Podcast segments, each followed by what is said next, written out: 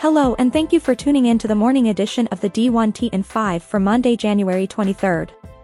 Let's jump into the top stories from over the weekend.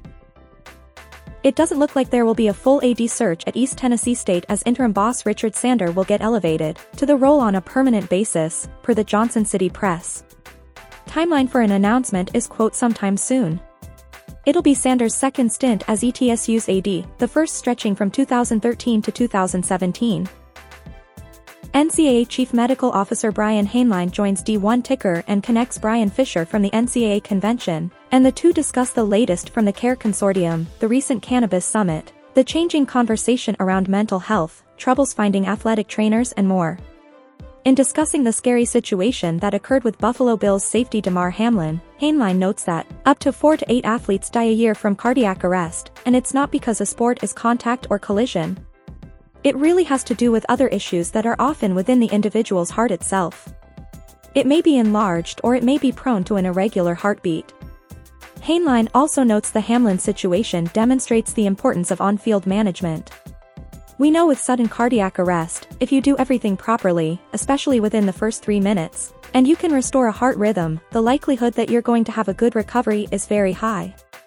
I think what was demonstrated on the field during the NFL game is that the emergency management response was absolutely spectacular. Lots more in the full Q&A, now on Connect.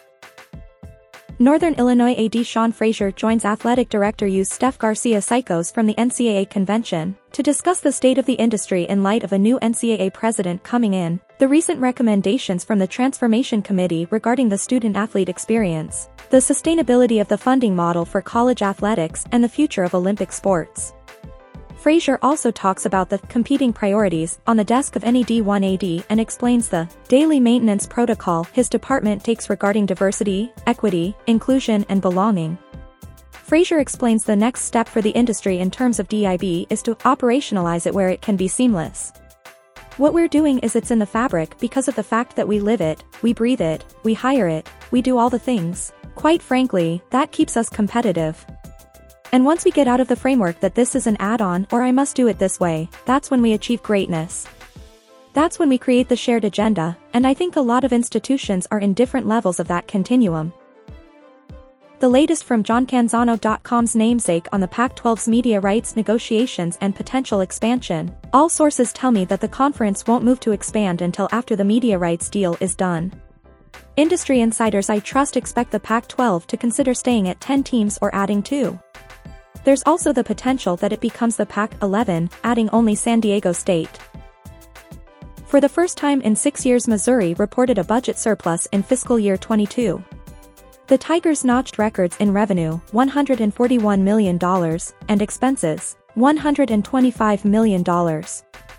The financial report shows an $11 million increase in revenue from direct institutional support, an $8 million SEC Bowl revenue distribution which nearly doubled the previous year's mark, and a $7 million increase in royalties, licensing, advertisements and sponsorships.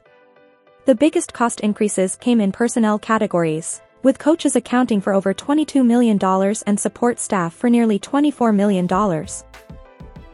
Oklahoma State's FY24 budget is slated to top $100 million for the first time in department history. The current cycle shows a $99.6 million budget for the Pokes, including revenue in the form of $41 million in Big 12 distribution, $32.8 million in donor contributions and $2.5 million in ticket sales.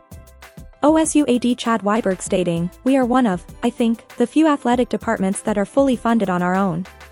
We don't want to be a burden on the institution. If we're operating over here on our own resources, then we don't have to look to them for help. On the expenditure side, sports operating accounts for 44.8% of all costs, while scholarships and facilities, maintenance, utilities take 10.3% and 10.2% of the overall pot, respectively. Bethune-Cookman will look for a new head football coach as the school and recently tapped head coach Ed Reed could not come to terms on a contract. Reed's statement reads, after weeks of negotiations I've been informed that the university won't be ratifying my contract and won't make good on the agreement we had in principle, which had provisions and resources best needed to support the student athletes. I was committed to coaching and cultivating a relationship with the university, players, community, and the fans. It's extremely disappointing this won't be happening. The school's statement, in part, after undergoing a detailed assessment and review of the state of our football program, we have determined that it is in the best interest of our university, athletics program, and football student athletes to reopen the search and identify the next leader of Bethune-Cookman Wildcats football. While we appreciate the initial interest in our football program displayed by Mr. Reed during the course of recent weeks, we are also mindful of the qualities and attributes that must be exhibited by our institutional personnel. Thank you for tuning in to the morning edition of the D1T and 5 for Monday, January 23rd. We'll see you back here this afternoon.